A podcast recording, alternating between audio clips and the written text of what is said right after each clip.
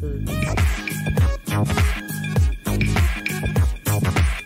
हे हे hello दोस्तों. स्वागत है आपका द फुल मीनो फ़ैन शो में इंडिया का नज़रिया सुपर हीरोज़ को एन्जॉय करने का। और आज बहुत सारी खबरें हैं, बहुत सारी न्यूज़ है जिस पर बातें करनी है। शी हल का दूसरा एपिसोड आया है।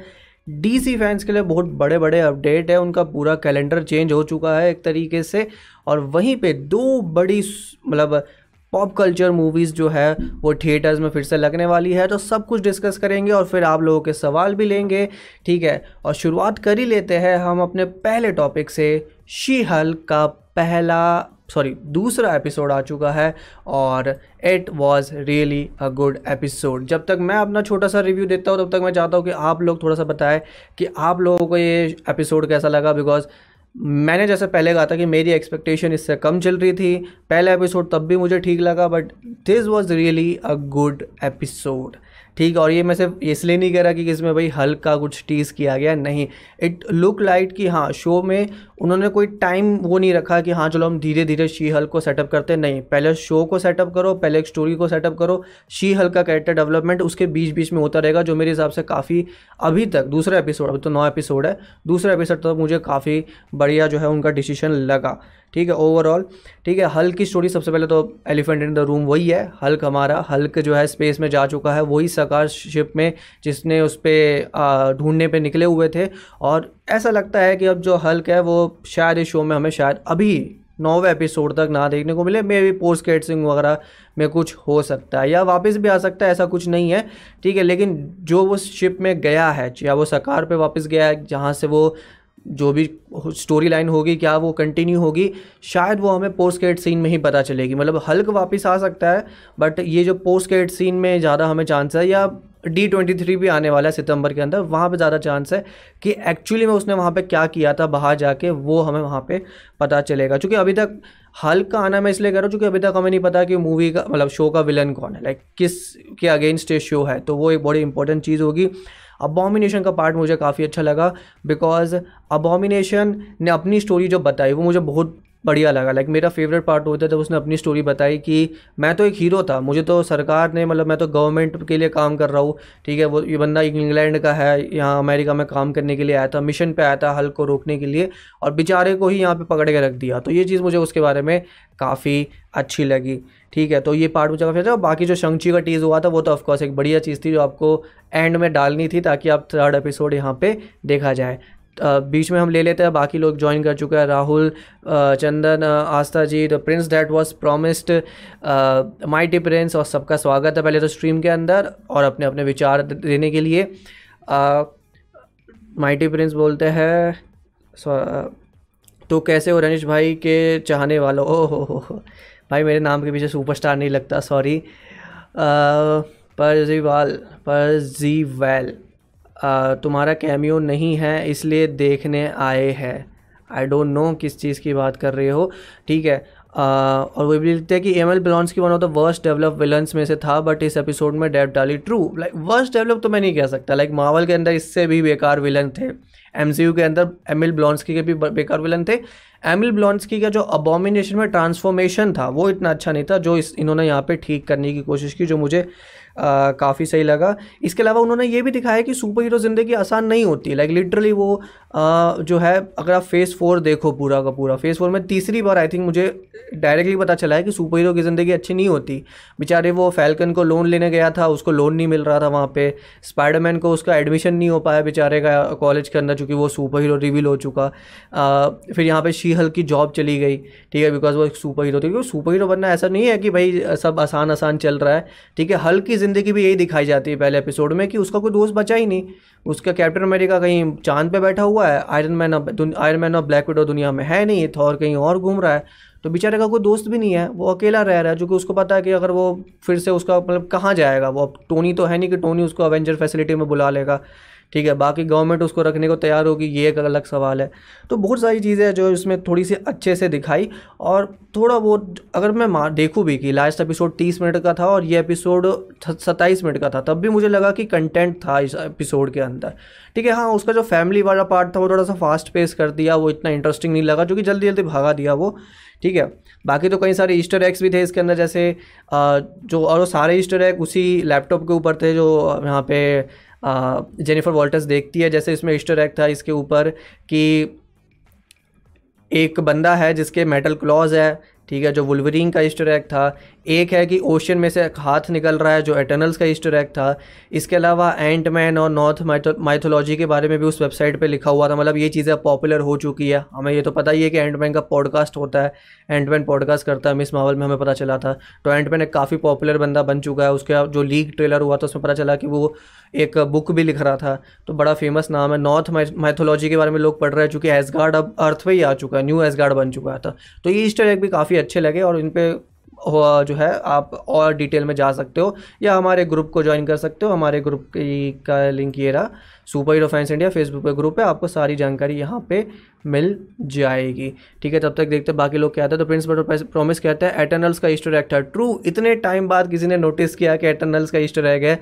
वो बेचारा क्या नाम था जो भी एटर्नल था वो बेचारा मर चुका है पानी के अंदर जमा है उसको कोई पूछ ही नहीं रहा था। ठीक है और सब, लेकिन हालाँकि सबसे बड़ा ईस्टर एग एटर्नल का वही था कि इतना बड़ा सेलेस्टियल दुनिया को अपना चेहरा दिखाता है और कोई ऐसा उसका, अभी तक कोई इसका रिएक्शन ही नहीं दिया कि भाई दुनिया के सारे लोगों ने इतना बड़ा मतलब अर्थ के साइज़ का मतलब मुंडी वाला सेलेस्टियल देखा है, लेकिन किसी को कोई फ़र्क ही नहीं पड़ा तो वो थोड़ा सा अजीब है। तो उसको भी उनको जल्दी से जल्दी एड्रेस करना चाहिए कि भाई वहाँ पर चल क्या रहा है। ठीक है, तारिक भाई आ चुके हैं, शुभम भाई आ चुके हैं तो काफ़ी अच्छी बात है। शुभम पूछते हैं कि मेन विलन कौन होगा? मुझे लगता है कि कोई एज सच अभी तक मेन विलन टीज़ नहीं किया गया है। तो मुझे लगता है अबॉमिनेशन ही मेन विलन होगा। अगर वो टीज़ अभी तक कोई टीज़ ही नहीं है लाइक कुछ नहीं है।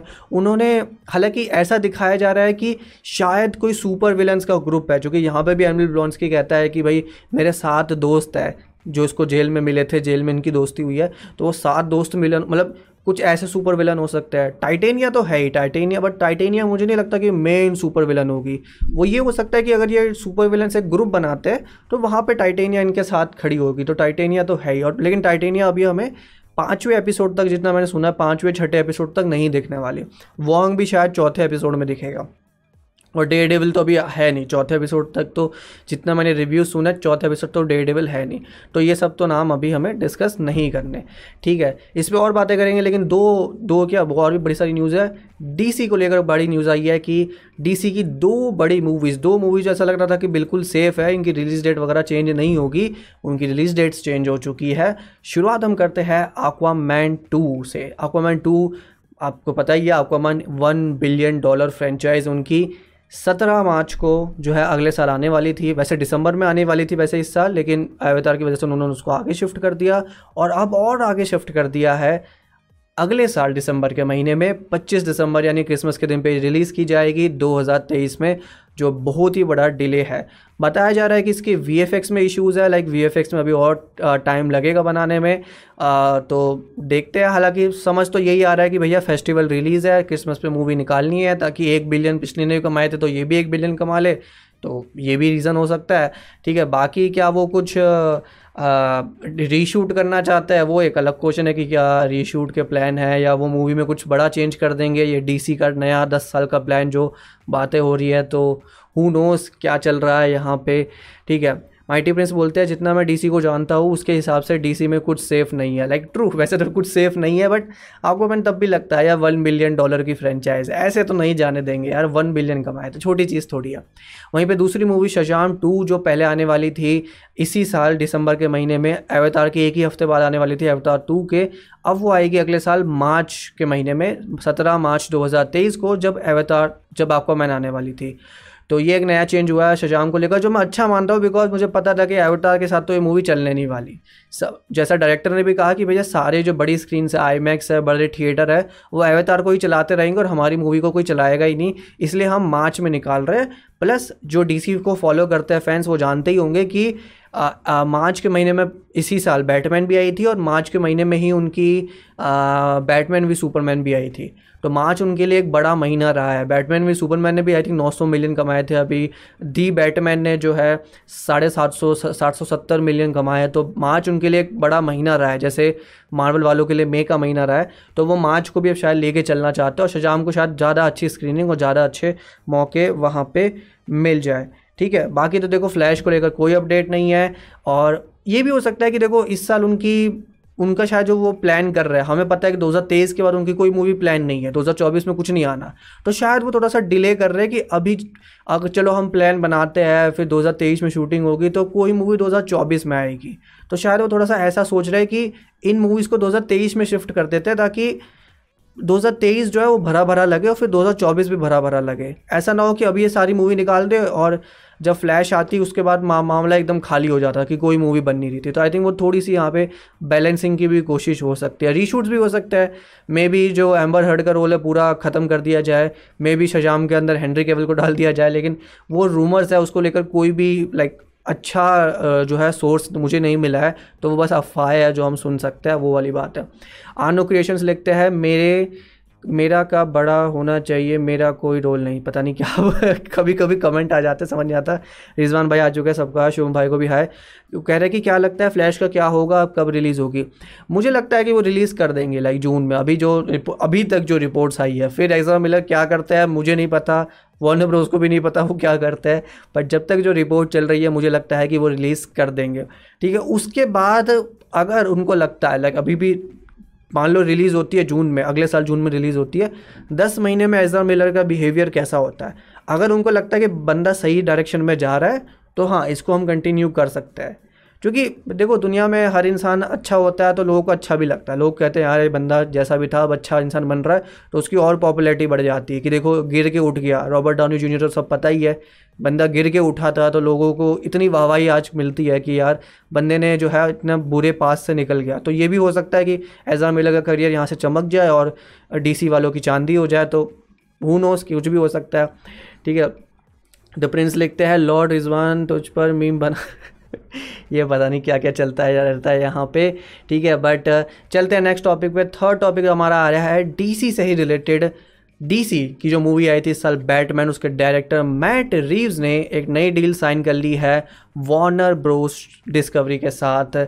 और वो उनके मल्टी ईयर डील है, ये फ़र्स्ट लुक डील है मतलब मैट रिव्स आके जो भी मूवी बनाएँगे, उसको वो सबसे पहले वार्नर ब्रोस को देंगे वार्नर ब्रोस डिस्कवरी को देंगे और वो डिसाइड करेंगे कि हमें ये मूवी इसके साथ बनानी है कि ये बंदा कहीं और जा सकता है। ठीक है तो थोड़ा सा डील हुई है कि जैसा थोड़ा बहुत क्रिस्टोफर नोलन का काम चलता था ना कि उसकी जो भी मूवी आती थी वो वार्नर ब्रोस के साथ ही बनती थी। तो मैट रिव्स उनका नया नाम बन गया। हालाँकि हमें तो मेन फ़र्क पड़ता है कि भैया बैटमैन फ्रेंचाइज का क्या है। तो उन्होंने अपडेट दिया है कि दी बैटमैन टू की स्क्रिप्ट पे काम चल रहा है। तो अब ऑफकोर्स साढ़े सात सौ मिलियन की मूवी है और उसके स्क्रिप्ट पे अगर काम चल रहा है तो मुझे पूरा यकीन है कि बैटमैन टू यहाँ से ऑफिशियली कंफर्म्ड हो जाती है। देखो, मैं बिल्कुल ऑफिशियल इसलिए नहीं कह रहा क्योंकि अभी तक रिलीज़ डेट अनाउंस नहीं किया है। ठीक है, और भैया, अगर बैटगिल जैसी मूवी शूटिंग के बाद भी कैंसिल हो सकती है तो भैया, मैं तो कुछ नहीं कंफर्म कहने वाला डीसी के अंदर। बट तब भी मुझे लगता है चांस है कि ये मूवी बनेगी बहुत बहुत ज़्यादा चांस है। नाइन्टी नाइन परसेंट चांस है मूवी बनेगी, क्योंकि उनको एक बैटमैन चाहिए। उनको एक बैटमैन चाहिए। बैन एफ्लेक कंफर्म नहीं है बैन एफ्लेक कब तक रहेंगे? आएँगे भी तो पाँच साल में वा, वापस आएँगे। उनको एक ऐसा बैटमैन चाहिए जो दस साल का यूनिवर्स बना सके और ये बंदा वो खड़ा कर सकता है ये डायरेक्टर वो खड़ा कर सकता है और वो जो पूरी कोशिश करेंगे कि उनका दस साल का एक बैटमैन यूनिवर्स बने।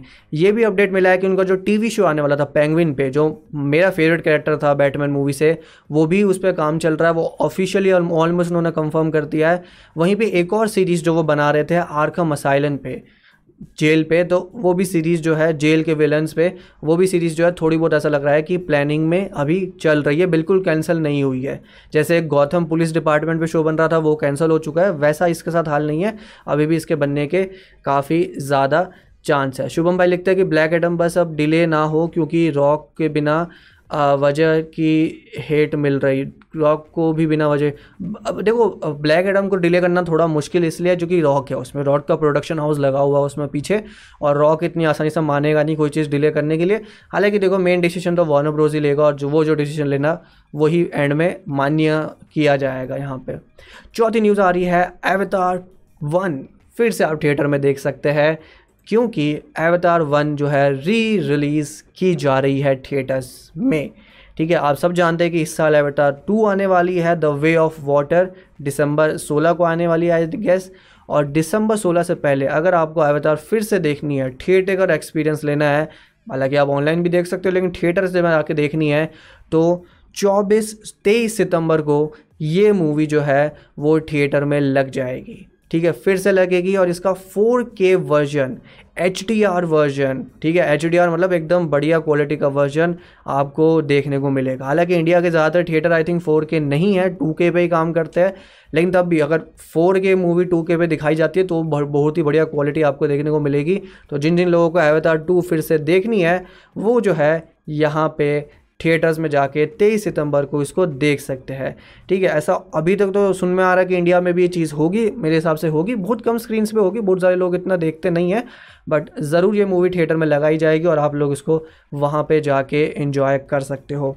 बाकी तो देखो, मैं अपना पर्सनल बताऊँ तो मैंने अवतार मूवी अभी तक जो है देखी है पूरी, लेकिन हमेशा टुकड़ों में देखी है। लाइक मैंने देखी थी जब मैं टीवी देखता, अब टीवी पे आप जब मूवी देखते हो तो कभी आपकी मूवी बीच से स्टार्ट हो जाती है, कभी स्टार्टिंग का कुछ पार्ट देख लेते हो। तो मैंने ऐसे जोड़ तोड़ के मूवी देख रखी है कि कभी यहाँ से कुछ पार्ट देख लिया, बीच का पार्ट देख लिया, कभी इंटरवल के बाद का पार्ट देख लिया, कभी इंटरवल तक ही देखी मूवी तो मुझे पता है स्टोरी में क्या होता है, लेकिन मैंने अभी तक ऐसे शांति से बैठ के, कि जैसे मैं ऐसे बैठा हुआ मेरी स्क्रीन पर अवतार मूवी चल रही है, ऐसे नहीं देखा स्टार्टिंग से लेकर एंड तक। ठीक है, क्योंकि मैंने सोचा था कि जब अवतार टू आएगी, उससे पहले देखूँगा, एक बार शांति से बैठ के, अच्छे से मतलब बढ़िया तरीके से देखूँगा।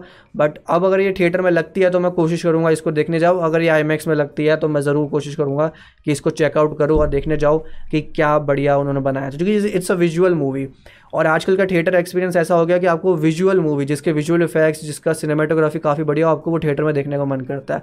लाइक like जैसे लास्ट ईयर ड्यू आई थी, इस साल टॉप गन मैवरिक क्या बढ़िया मूवी थी थिएटर में देखने में, मज़ा आ गया था।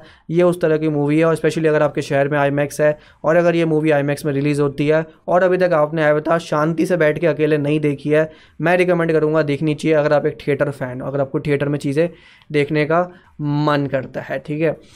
तो ये थी चौथी न्यूज़ और पांचवी न्यूज़ पर हम आ जाते हैं, जो मेरे हिसाब से मावल फैंस ज़रूर सुनना चाहेंगे।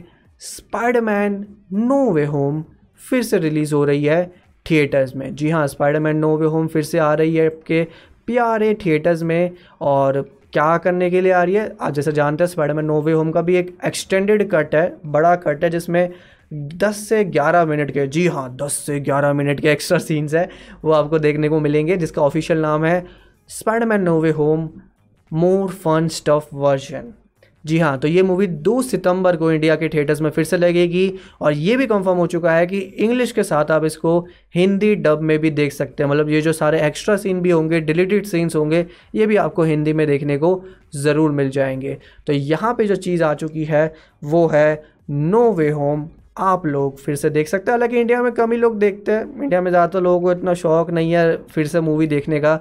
मुझे याद है, एक बार अवेंजर्स इन्फिनिटी वॉर को री रिलीज़ किया गया था। ठीक है, ये वो टाइम था जब आई थिंक गांधी जयंती का कुछ टाइम था और फिर से इन्फिनिटी वॉर को थिएटर्स में लगाया गया था, वो इतना कुछ चली नहीं थी। इंडिया में इतना क्रेज़ नहीं होता, लेकिन बाहर के देशों में होता है और बाहर के देशों में एक फैंडम वाले कुछ लोग चले जाते हैं और सीटें भर जाती है और कुछ मिलियन रुपए वो और कमा लेते हैं डॉलर और कमा लेते। हैं तो यहाँ पे भी वही होगा नोवे होम के साथ। ठीक है तो कुछ एक्स्ट्रा पैसे वो कमा सकती है। हालाँकि कुछ सीन्स टीज़ किए गए जैसे कि विलन का सीन यहाँ पे टीज़ किया गया है, कि विलन्स के लिफ्ट में चढ़ रहे होंगे, वो एक सीन है। इसके अलावा एक सीन है जहाँ पे टॉम हॉलैंड का भाई का कैमियो था, वो एक चोर बनते और स्पाइडरमैन उसको पकड़ता है तो वो एक सीन यहाँ पे होगा। टोबी मैगवायर और हालाँकि ये इंपॉर्टेंट चीज़ है। टोबी मैगवायर और एंड्रू गारफील्ड के भी कुछ डायलॉग्स हैं जो डिलीट हुए थे, जो आपको यहाँ पे देखने को मिलेंगे। ठीक है? बाकी तो अगर आपको फिर से ये एक्सपीरियंस करना है, फिर से थिएटर में जाके देखना है तो आपके पास बिल्कुल मौका है। मेरा इतना मन नहीं है फिर से देखने का। ठीक है? क्योंकि नौ तारीख को फिर ब्रह्मास्त्र आ रही है, ब्रह्मास्त्र भी देखनी है और फिर मेरा अवतार का भी मन कर रहा है तो अवतार भी देखनी है। तो सितंबर में दो मूवी तो पहले से मेरी ऑलमोस्ट कंफर्म्ड है तो मैं तीसरी मूवी अभी ऐड नहीं करना चाहता। और आई थिंक राजीव भाई ने सुपर चैट किया है ट्वेंटी रुपीज़ की. थैंक यू राजीव भाई फॉर द सुपर चैट अगर आप क्वेश्चन भी साथ में लिख देते तो और मज़ा आ जाता. ठीक है? बट चलो अभी हम नो वे होम से थोड़ा सा आगे बढ़ते हैं। ठीक है, ये चीज़ पे तो बात बात हो चुकी है। इंग्लिश हिंदी में आएगी दो सितंबर को। और अब आ जाते हैं हमारे मेन सेक्शन पे सुपर चैट सेक्शन पे, जहाँ आप लोग अपने सवाल पूछ सकते हैं। आप लोग बता सकते हैं कि आप किस चीज़ के लिए एक्साइटेड है, क्या जानना चाहते हैं। शी हल्क में आपको क्या अच्छा लगा? इसके अलावा avatar spider man no way home, कुछ भी आपको जानना है तो आप यहाँ पे पूछ सकते हैं या डिस्कस कर सकते हैं। देखो भैया, हम तो डिस्कस करने के लिए बैठे हैं चीज़ें और डिस्कस करने में मज़ा आता है और आई थिंक चैट चल रही है। ठीक है तो द प्रिंस भाई लिखते हैं, मैं डोंट वरी डार्लिंग प्रिफर करूँगा। एवतार दोबारा कौन देखे? एवतार देखी जा सकती है लाइक थिएटर एक्सपीरियंस है। डोंट वरी डार्लिंग का मैंने, मुझे ट्रेलर अच्छा लगा है। हालाँकि मैं देखूँगा कि एक और ट्रेलर या कुछ आता है तो मुझे कितनी बढ़िया लगती है वो, लेकिन अभी ऐसा कुछ फिक्स नहीं है कि शायद मैं देखने जाऊँ कि ना जाऊँ यहाँ पे। The prince that was promise ये भी लिखता है कि Jeffrey Dean Morgan joint boys season four it's official अच्छा ऑफिशियल हो गया। मैंने नोटिस नहीं किया कि ऑफिशियल हो चुका है। So it's a good news it is official ठीक है, बहुत ही बढ़िया बात है। ठीक है he is a good actor बहुत टीज़ भी किया जा रहा था आई थिंक वो जो रोल प्ले करना चाहता है। और अच्छी बात है आई थिंक बॉयज़ जाना जाता है अच्छी कास्टिंग के लिए। चाहे वो बिली बूचर की कास्टिंग हो कार्ल अर्बन के साथ, चाहे वो होमलैंडर की कास्टिंग हो एंथनी स्टार के साथ, और चाहे वो अभी रिसेंट सबसे बड़ी कास्टिंग उनकी सोल्जर बॉय के लिए एंड क्या नाम है उस बंदे का जेंसन एक्ल्स के साथ। तो आई थिंक इतनी अच्छी अच्छी कास्टिंग हो रही है तो बढ़िया ही बात ही है। राजीव जी भी पूछते हैं यहाँ पे कि मैं भाई बहुत पहले से आपका सब्सक्राइबर हूँ फ्रॉम ओल्ड चैनल बाकी अवतार को तो आईएमएक्स में देखूँगा।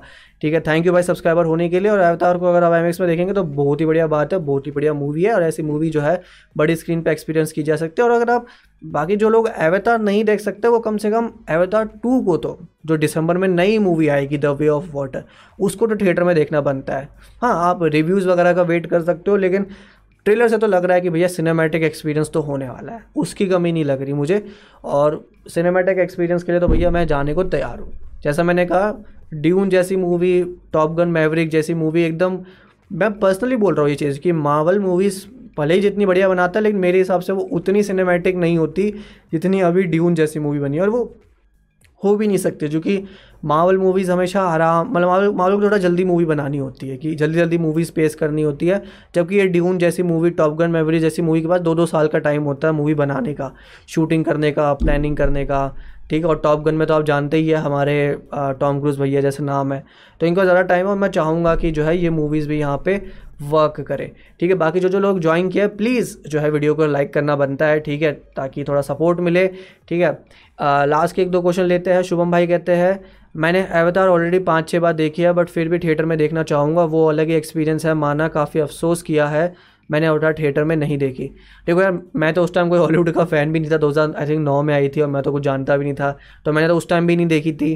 हमेशा टीवी पे ही देखी थी और मैंने जैसे कहा, मैंने हमेशा आधी अधूरी मूवी देखी होता है ना, आपने कोई मूवी कहीं बीच में से देख रखी होती है, कोई पहले की देख रखी होती है तो आपको पता होता है स्टोरी क्या आपको पता होता है कौन सा सीन कहाँ से कनेक्ट होता है, लेकिन आपने कभी बैठ के नहीं देखी। ठीक है चूँकि टाइम बहुत कम होता है लोगों के पास, लोग कहाँ पे ऐसे स्टार्टिंग से पूरी मूवी लगाएँगे और पूरी मूवी एक साथ देखेंगे।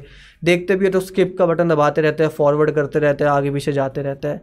तो एकदम शांति से बैठ के थिएटर में, जहाँ कोई आपको जो है, डिस्ट्रैक्शन नहीं है। आपकी स्क्रीन के सामने जो है, मूवी चल रही है, बस आपको वो देखना है और आई थिंक उससे बढ़िया कोई एक्सपीरियंस हो नहीं सकता। और यहीं पे करते हैं हमारे फुलमिनो फ़ैन शो का। एंड जितने भी लोग ज्वाइन किए माइटी प्रिंस हो, शुभम भाई और राजीव भाई हो the prince that was promised ठीक है। हालाँकि वो सिर्फ़ प्रॉमिस ही हुआ था प्रिंस उसके आगे तो बेचारे प्रिंस का कुछ हो नहीं पाया, ठीक है। रिजवान भाई और बाकी सब जो जो लोग ज्वाइन किया सबका बहुत ही बहुत शुक्रिया स्ट्रीम का पार्ट बनने के लिए। राजीव भाई का फिर से शुक्रिया सुपर चैट के लिए। मिलते हैं मे बी मंडे को house of the dragon episode two की स्ट्रीम के साथ। या फिर अगर एपिसोड मुझे जितना अच्छा लगेगा तो मैं करूँगा बाकी तो एक अलग बात है ठीक है। एंड एंड uh, मैं यही बोलूँगा thank you for being a part of this live stream bye bye